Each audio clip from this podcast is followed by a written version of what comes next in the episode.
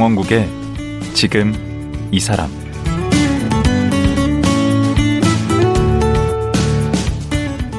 안녕하세요. 강원국입니다. 취업은 어렵고 어렵게 취업에 성공해도 직장 생활이 생각했던 것과 다르고 그래서 내가 원하는 일을 하면서 나답게 살고 싶은 청년들이 늘고 있습니다. 청년들이 선택하는 창업 아이템 중에는 정보통신, 패션, 카페 등 MZ 세대의 트렌드를 주도할 수 있는 것들이 대부분인데요. 올해 34살인 청년 김원진 씨는 방앗간을 차렸습니다. 이제 방앗간 주인 3년 차로 참기름을 짜며 고소한 인생을 살고 있다는데요. 김원진 씨 만나보겠습니다.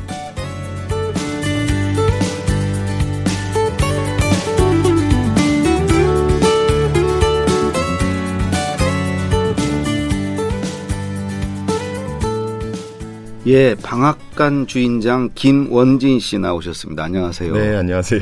예, 나오다 나오다 이제 방앗간 주인까지 나왔습니다. 근데 이게 뵈니까 네. 이게 방앗간 그 나이는 아니신데 그 우리 세대가 네네. 되게 젊으신데 뭐 동안이라는 소리는 좀 듣긴 하는데요. 아니 뭐 동안은 아닌 것 같은데 원래 나이가 지금 어떻게 되시죠? 저 89년생 34살입니다. 어, 그러니까 청년이시잖아. 네. 되게 세련되셨어. 와, 그 헤어스타일이랑. 네, 네? 서, 울 나온다고 좀 머리도 좀 바르고. 에... 미용실도 다녀왔습니다. 아, 그래요? 그럼 뭐 라디오인데 바로 미용실을 다녀오시다. 그 방앗간이 어디에 있는 거죠? 저는 경기도 화성시 네. 향나무에 있습니다. 향나무? 네. 그리고 큰 동네는 아니잖아요? 시골이에요. 시골인데 음. 이제 약간 도시화되고 있는 음. 그런 동네입니다. 그리고 왜, 왜 거기서 하시는 거예요? 어, 거기가 우선 고향이었어요. 원래는 아, 더 시골로 내려가고 싶었는데 네. 이게 방앗간 특성상 한 지역에서 오래 하신 분들이 많잖아요. 어르신들이 하다 보니까. 그렇죠. 그러다 보니까 완전 시골로 내려가서 연고지가 없는 곳은 음. 자리 잡기가 쉽지 않았어요. 왜냐하면 어르신들의 이런 텃세라고 해야 되나 음. 그런 것들이 좀 강한 영역의 방앗간이라는 곳이. 어. 그래서 이제 그 옛날에 방앗간하고 양조장 두 군데. 맞아요, 맞아요. 음. 아직도 그래요. 어. 원래 그럼 집에서 누가 방앗간 하시는 분이 계세요? 아니요, 대부분 가업을 이어받는데 네. 이어받는 게 대부분이에요 방앗간이라는 네. 게. 근데 저희는 저는 가업은 아니고 네. 어, 서울에서 직장 생활을 하다가 네. 어, 뭔가를 이제 어쨌든 이제 요즘엔 정년이란 것도 좀 짧아지기도 하고 네. 미래를 생각했을 때 뭘 할까라고 고민을 하다 보니 이제 방앗간이라는 걸 하게 됐어요. 직장 생활 얼마나 하셨나요? 저 한 6년 정도 했어요. 서울에서. 무슨 일 하셨어요? 어, 저는 그런 꿈 같은 게 있었어요. 이제 음. 남자로 태어난 서울에 서울로 이제 음. 시골 사람이다 보니까 음. 서울 딱 중심에서 화이트 셔츠 입고 그게 약간 로망 로망 같은 그런 거잖아요. 그래서 음. 서울에 있는 그 아웃소싱 업체죠. 이제 아웃소싱 업체에서 음. 이제 채용 인사 쪽 이런 담당으로 한 5, 6년 정도 하다가 음. 인사 쪽에 네, 네. 아. 어 그래도 그거를 때려치기는 쉽지 않았을 텐데 뭔 계기가 있었나요? 어 계기라기보다는 좀 나이가 제가 스물여덟 요쯤에 나온 거여서 음. 아직 혈기왕성할 때라. 근데 그렇게 나와서 네. 방앗간을 해야 되겠다고 생각하고 나온 아니에요. 거예요? 처음에는 귀농이었어요. 아 귀농. 네, 저는 시골이 좋아서 음. 무조건 이제 서울에서 생활은 할 만큼 했다. 남들이 경험할 만큼 했다라고 생각이 들어서 음. 최종적인 목표였던 시골로 가고 싶었어요. 완전 시골로. 음. 그러다 보니까 이제 귀농. 그리고 제가 막걸리를 좋아해요. 그래가지고 이제 할머니가 농사를 지셨는데 음. 그런 새참 먹고 막 막걸리 마시고 이런 기억 있잖아요. 크, 농사는 새참이. 네, 그니까요. 농사보다는 새참이 먹고 싶어서 기노하고 싶었어요. 음. 그러다가 음. 이제 교육도 받고 실질적으로 내려가서 교육도 받고 청년이 귀농을 했을 때 사업이 상당히 잘 돼 있어요. 근데 음. 어쨌든 사업이 청년 사업이라는 게 있지만 음. 결론적으로는 그냥 주는 게 아니라 빌려주는 거잖아요. 음. 빌려주다 보니까 5년 안에 내가 성공을 못하면 정말 이거는 회복하기 힘든 금액일 것 같아서 그거는 깔끔하게 포기하게 됐고 근데 이제 곡물이란 거를 좋아하다 보니까 음. 이 곡물이란 아이템을 포기하고 싶진 않았어요. 그러다 보니까 뭘 하지? 라고 생각하다가 방앗간을 하게 된 겁니다. 음, 그러니까 이제 결과적으로 귀촌하신 거네. 어, 그렇죠. 네, 농사지으러 내려갔다가 농사는 좀 아닌 것 같고 해서 방앗간을 여신 거니까. 네, 벽이 좀 높았어요. 농사의 벽이. 음. 그래서 그래도 농사와 관련 있는 이 곡물. 네. 어, 그래서 방앗간을. 네. 그 방앗간 한다고 그러니까 주변에서 뭐라 그래요, 부모님? 어, 주변에 따지면 가족인 거잖아요. 가족인데 처음에 퇴사를 했다고 그게 쉽지 않더라고. 이제 거의 뭐 서른 다 가까이 돼서 음. 잘 다니던 직장, 좋은 직장을 그만둔다고 말하기가 실망시켜 드리고 싶지 않았던 거죠. 근데 이제 어느 정도 계획이 계획이 되고 진행이 될 때까지 퇴사했다고 말을 안 했어요. 음, 그리고 이제 거의 가게 계약하기 일주일 전에 음. 이제 말씀을 드리고 이래서 퇴사를 했습니다라고 하니까 응원해 주셨어요. 음, 근데 처음엔 좀 우셨고 우셨어요. 네. 왜냐하면 이제 부모님이 생각한 자식의 삶이라는 게 또 있을 거 아니에요. 옛날 방앗간을 생각하셨겠죠. 아 맞아요, 맞아요, 맞아요. 그렇게 생각하셨어요. 저도 어렸을 때 보면 이제 방앗간이 주로 네네. 뭐, 뭐 이렇게 갖고 가면 이렇게 가공해 주는 걸 해줬거든요. 어, 뭐 이렇게 곡물을 가져가면 떡도 만들어주고 고추 고추 가져가면 고춧가루 빻아주고 네. 뭐 참기름 짜주고 이런 거였는데 그런 방앗간하고 우리 원진 씨 방앗간은 뭔가 다른 게 있나요? 우선은 제가 생각했을 때 방앗간이라는 게 약간 뭐 다는 아니지만 음. 방앗간은 약간 좀 지저분해도 돼. 음.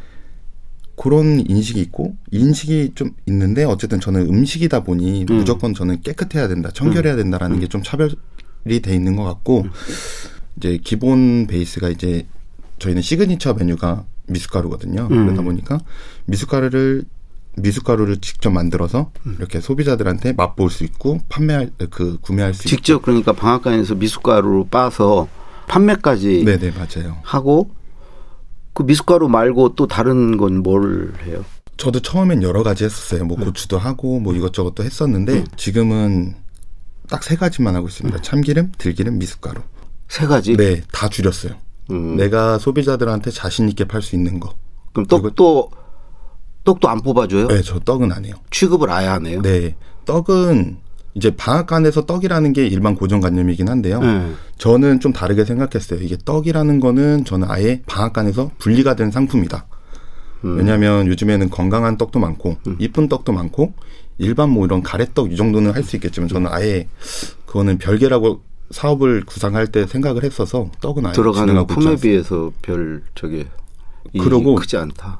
저는 삶과 질이 약간 좀 비슷했으면 좋겠는데 떡을 하는 순간 네. 삶이 무너져요. 왜냐하면 새벽이라는 시간부터 또 나와야 아, 되고. 삶과 일의 균형. 네. 음. 지금은 방앗간만 아니라 뭐 카페도 옆에 열어주시던데. 아, 네. 요번 3월에 제가 카페를 오픈했는데 네. 원래는 제가 방앗간을 하면서 가족 사업이 목표였어요. 그래서 음. 근데 가족 사업이라는 게 어쨌든 방앗간은 제가 이제 할 수 있는 일인 거고 음. 제 부모님이 이제 노후 생활에 일찍 들어가셨는데 음. 좀 심심해 하시기도 하시고 좀 가족이 같이 할 수 있는 어. 공간을 만들어 보자라고 했는데 예. 그게 카페였던 거고 음. 그래서 원래는 방앗간 20년도 오픈을 하면서 5년 뒤가 목표였던 건데 그게 생각보다 방앗간도 자리를 빨리 잡았고 운이 좋게 방앗간 옆에 상가들이 나가게 되면서 아, 이게 상가가 지금 들어오면 언제 나갈지 모르니까 해야 음. 되겠다라고 시작을 해서 옆에를 좀 더 추가해서 그럼 카페에는 가족 중에 누가 일을 하세요? 정말 가족같이 일해줄 수 있는 사람. 요즘엔 가족같이 일해줄 수 있는 사람을 찾기 쉽지 않잖아요. 그래서 엄마랑 이모가 함께 해주고 계세요. 그럼 아버님은 아버지는 가끔 와서 청소 정도? 아 가족 사업이 됐네. 그두 개 광학관하고 카페하고 해서 연 매출이 어느 정도 돼요? 연 매출? 대략. 대략 한 2억 정도 되는 것 같아요. 어휴, 2억이요? 좀 안 될 수도 있긴 한데. 오. 방앗간하고 카페하고 비중은 어느 정도 돼요? 원래는 저는 이게 생각이 완전 달라졌어요. 방앗간이 잘 됐기 때문에 음. 당연히 방앗간이 메인이 되고 카페가 따라온다라고 생각을 했는데 음. 지금은 좀 상황이 역전됐어요. 와, 카페가 좀 더 핫해지면서 음. 카페로 오는 사람들이 뭐 차 한 잔 마시러 왔다가 뭐 사가고 이런 느낌이에요. 음. 그리고 저희는 카페에서 이제 약간 시그니처 메뉴 같은 것들이 있잖아요. 미숫가루나 이런 것들을 저희가 직접 만드니까 음.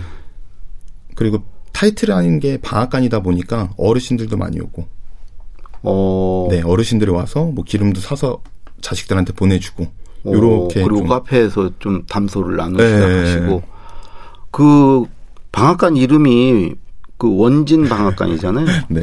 그 본인 이름을 따셨어요. 김원진 씨 이름을. 원래는 저도 처음에 겉멋이 좀 있어가지고 네. 정말 영어 이름도 있고 멋있는 이름을 하고 싶었어요. 음. 근데 이게 지역이 방앗간이 그러면은 안될 텐데. 그렇죠.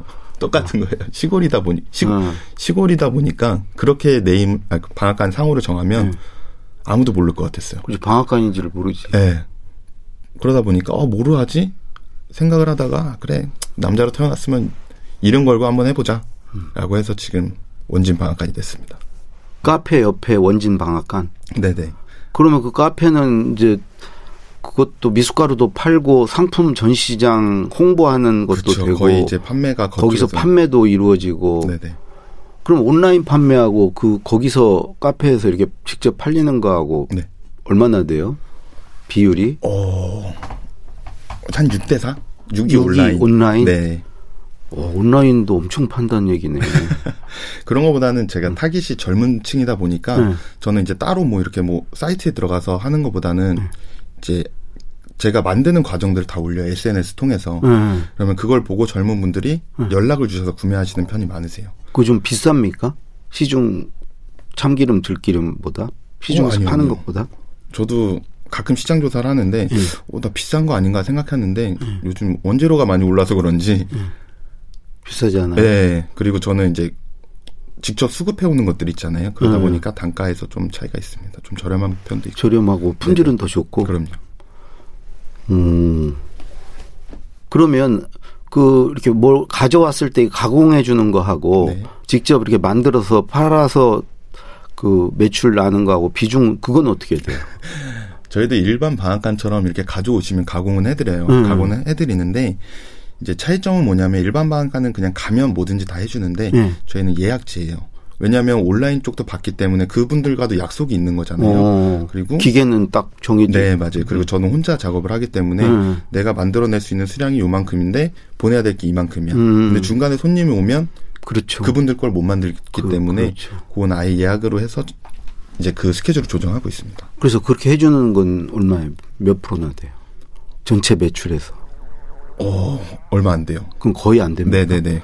그럼 전혀 전혀 그 새로운 개념의 방앗간이네. 어 맞아요. 아예 다른 개념인 거죠. 그래서 어르신들은 이해 못하세요. 음. 아니 지금 너 기름 짜고 있, 아니 기름 짜고 계신데 이거 좀 우리 거좀 같이 해줘요.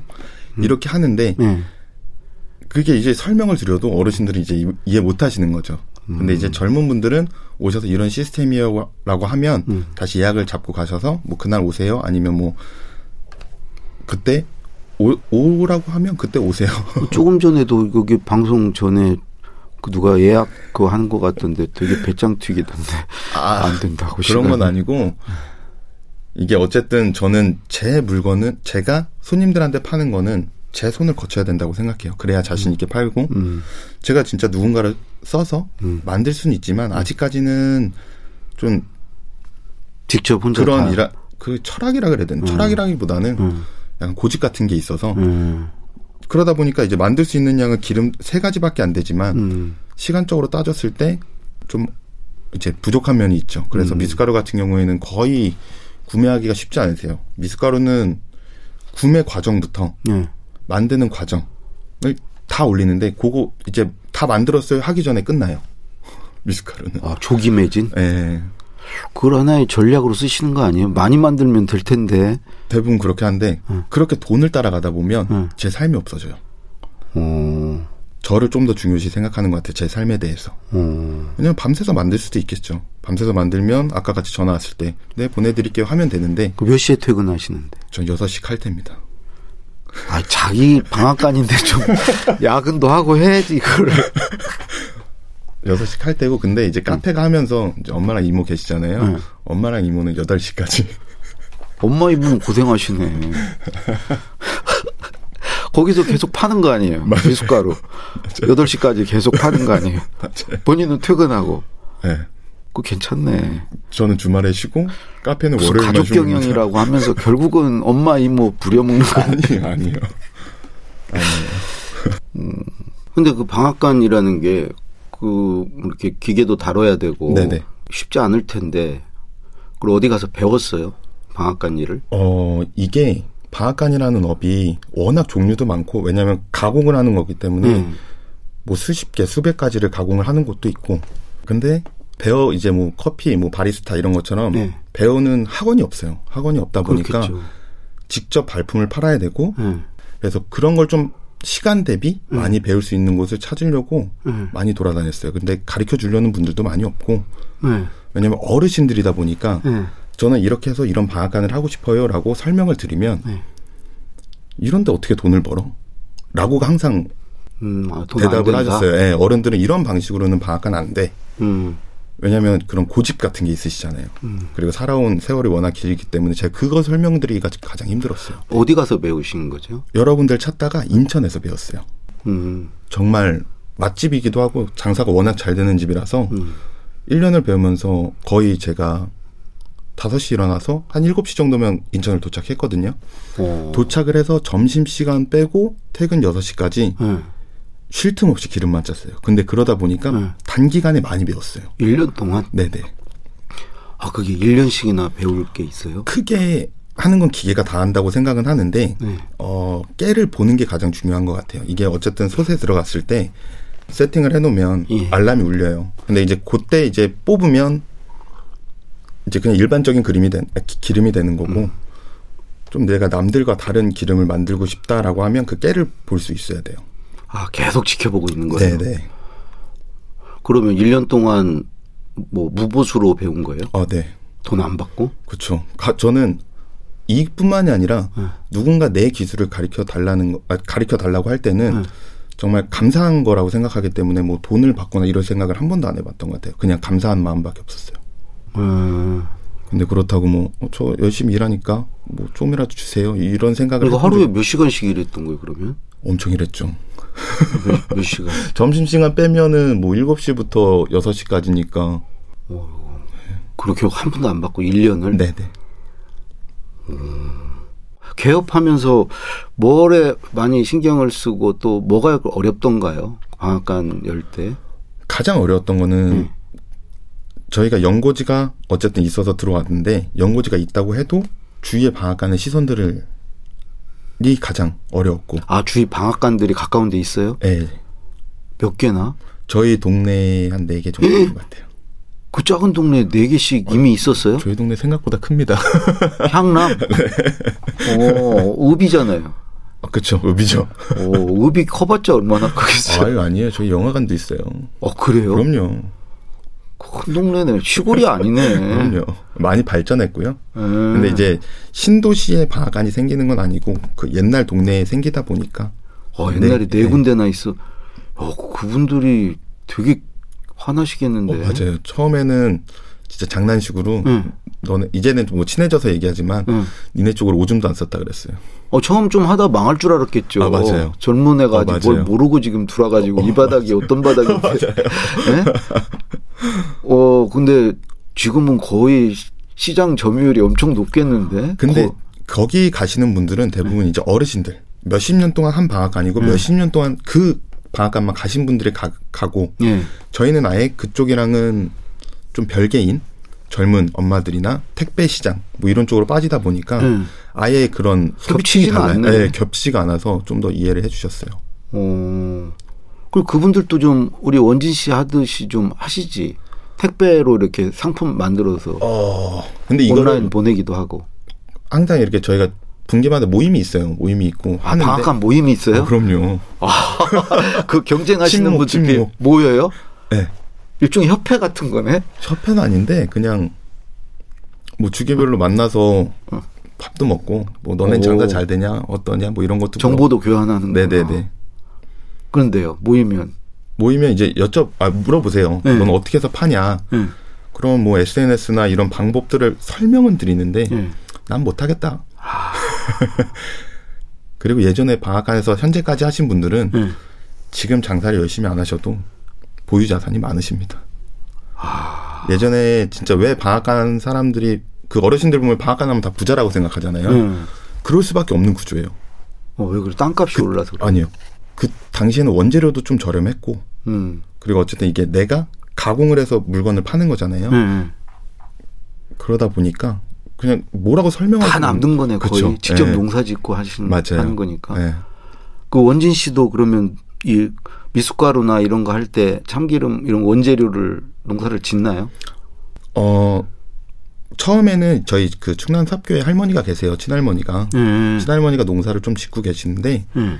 이제 크게는 안 하시죠. 이제 연세가 있으시다 보니까 이제 조그만 땅을 가지고 계셔서 거기에 이제 처음에는 참깨, 들깨 좀만 좀 해주세요. 어. 그 정도만 해도 1년 정도는 버틸 수 있으니까. 음. 왜냐면 할머니 다른 거 심으실 바에는 제가 음. 이렇게 해서 사드릴게요. 대신 좀만 싸게 해주세요라고 하죠. 어. 그래서 제대로 그렇게 값은 쳐 드리세요? 조금 싸게. 조금 싸게. 대신 저희가 가서 도와드려요. 어. 뭐 이제 심거나 음. 뭐 중간에 풀 뽑거나 농약 치거나 이랬을 때 풀약 치거나 음, 재료를 그렇게 해서 네 그렇게 이제 참깨 들깨는 그렇게 수급을 국산은 그렇게 수급을 하고 있고 음. 미숫가루 같은 경우에는 처음에 배운 건 아니고 제가 먹으려고 만들다 보니까 음. 비율이 아홉 가지가 들어가는데 제일 많이 곡식이 들어가는 아홉 가지가 네네. 들어간다고요? 근데 이제 서리태 백태가 많이 들어가요. 근데 음. 처음에 이제 멋 모르고 만들다 보니까 당연히 좋은 게 많이 들어가니까 맛있더라고. 근데 이제 가장 비싸거든요 서리태 백태가. 음. 그러니까 이 비율대로 맞추려면 아, 이제 판매를 안 하려다. 보니까 음. 단가가 안 맞는 거죠. 그래서 음. 그것도 이제 같이 심고 있습니다. 그래서 총 참깨, 들깨, 서리태, 백태 이렇게 네 가지 음. 정도는 직접 원재료 수급을 하고 있어요. 지금 그 일과 삶의 균형을 쫓아서 이제 이런 걸 하신다고 했는데 네네. 어느 정도 그게 원래 그 기대한 대로 그렇게 되고 있습니까? 어 처음에 방앗간만 할 때는 네. 왜냐면 제가 계속 붙어 있어야 되는 거기 때문에 네. 이렇게 시간적인 활용을 좀 하- 사용하기가 좀 애매하긴 했어요. 근데 음. 방앗간은 저는 주말에는 안 하려고 왜냐면 그게 제가 최소한 내가 생각하는 삶과 균형이다. 음. 남들 쉴 때 쉬고 남들 일할 때 열심히 일하고 이제 지금 조금씩 제가 원하던 삶에 조금 더 가까워지는 것 같아요. 그러면 이제 분점 같은 거 안 됩니까? 분점이요. 응.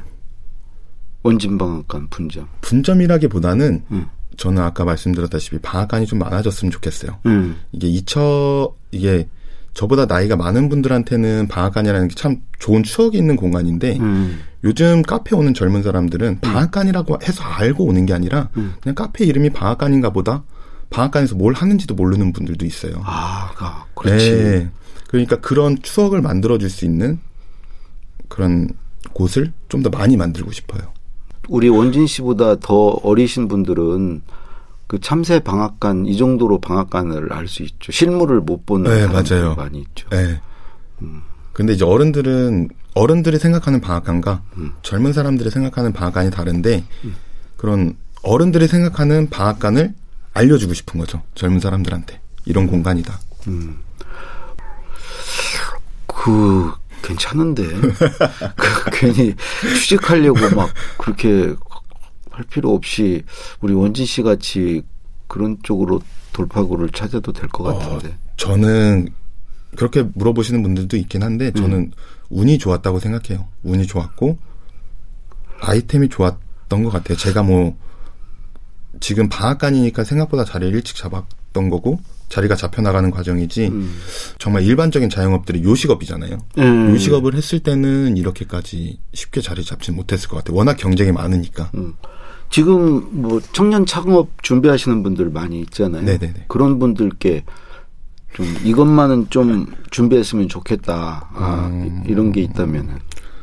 우선은 가장 힘든 거는 퇴사예요. 뭔가를 포기하는 거. 어, 어. 포기하는 거는 생각을 하- 고민을 할수록 늦춰지는 거고 그 포기는 좀 빨리 하면 아니 그 생각을 좀 빨리 하는 거와 내가 뭔가를 할 수 있다는 게 있으면 자신감이 가장 중요한 것 같아요. 음, 일단은 기득권을 놓는 거하고 네. 그뭘 할 수 있다는 자신감이 네네, 있어야 맞아요. 된다. 자신감만 어느 정도 우리는 실패해도 돌아갈 수 있는 음. 시간이라는 게 있으니까 음. 그거를 이용할 수 있다는 용기가 가장 필요한 것 같습니다. 음. 저 원진 씨 보니까 준비도 철저히 했는데 뭐 1년씩이 나가서 근데 모든 거를 이제 제가 인생을 바꾸는 거잖아요. 네. 근데 저뿐만이 아니라 그런 도전을 하시는 분들은 다 그 정도는 할 수 있을 것 같기 때문에 카페를 낸 것도 또 하나의 도전이고 네. 음, 우리 창업 준비하는 분들께 이제 조언을 해주셨는데 그 중에는 이제 방앗간을 해보고 싶은 오늘 이제 방송 들으면서 네. 아 저거 괜찮은데 이거 기계가 그냥 다 하는 건데 그 옆에서 지켜보고만 있으면 될 것 같은데 그 수입도 괜찮고 뭐 여러모로 어 일찍 퇴근도 할 수 있고 괜찮다고 생각하시는 분들이 계실 것 같은데 네. 그런 분들에게만 그 방앗간을 하시려는 분들에게 음. 조언을 한다면 모든 일은 쉬운 건 없는 것 같아요. 모든 배움은 쉽지 않고 이렇게 어떻게 보면 다른 업종 흔하지 않은 업종은 쉬운 건 아닌 것 같은데 우선은 너무 그렇다고 쉽게 생각은 안 해주셨으면 좋겠어요. 음. 방앗간이라는 자체가 대부분 같게 생각하면 뭐야 이거 나도 해볼까? 음. 대부분 그렇게 생각하시거든요. 어, 제가 방금 그렇게 생각했거든요. 바로 저거다. 아 이제는 레트로다. 음. 대장간, 양조장, 철물점 이거다. 그걸 좀 새로운 감성으로 바꾸면 된다. 저는 어렵 어렵게 배웠기 때문에 만약에 이런 일에 관심이 있고 어느 정도 자기의 그런 그런 확고한 의지가 있다면 네. 제가 꼭 어려운 길이라기보다는 저한테 오셔도 될 것 같아요. 아 그래요? 네. 정말이죠? 네네. 음, 가면 다 가르쳐 줄 거예요. 아, 그럼요. 대신 9시에서 6시 사이에 오셔야 돼요. 그 6시 이후는 아 6시 이후에는 평일엔 거의 이제 고생했으니까 네. 고생했으니까 고생한 절 위해서 한 잔 먹고 아 일단 한 잔. 네 주말에는 이제 오토바이 타고 놀러 가고. 우리 세대는 오토바이라고 그러는데 젊은 세대는 바이크 뭐 이러던데. 어 근데 저도 오토바이라 고 그러게 되더라고요. 오토바이도 아니고. 아, 오토바이도 아니고 오토바이. 그럼 오토바이. 자, 늘 오토바이 이거 조심 운전하시고요. 네. 네, 오늘 나와주셔서 고맙습니다. 네, 감사합니다. 네, 3년 전 방앗간을 창립해서 청년 사업가로 변신한 김원진 씨였습니다.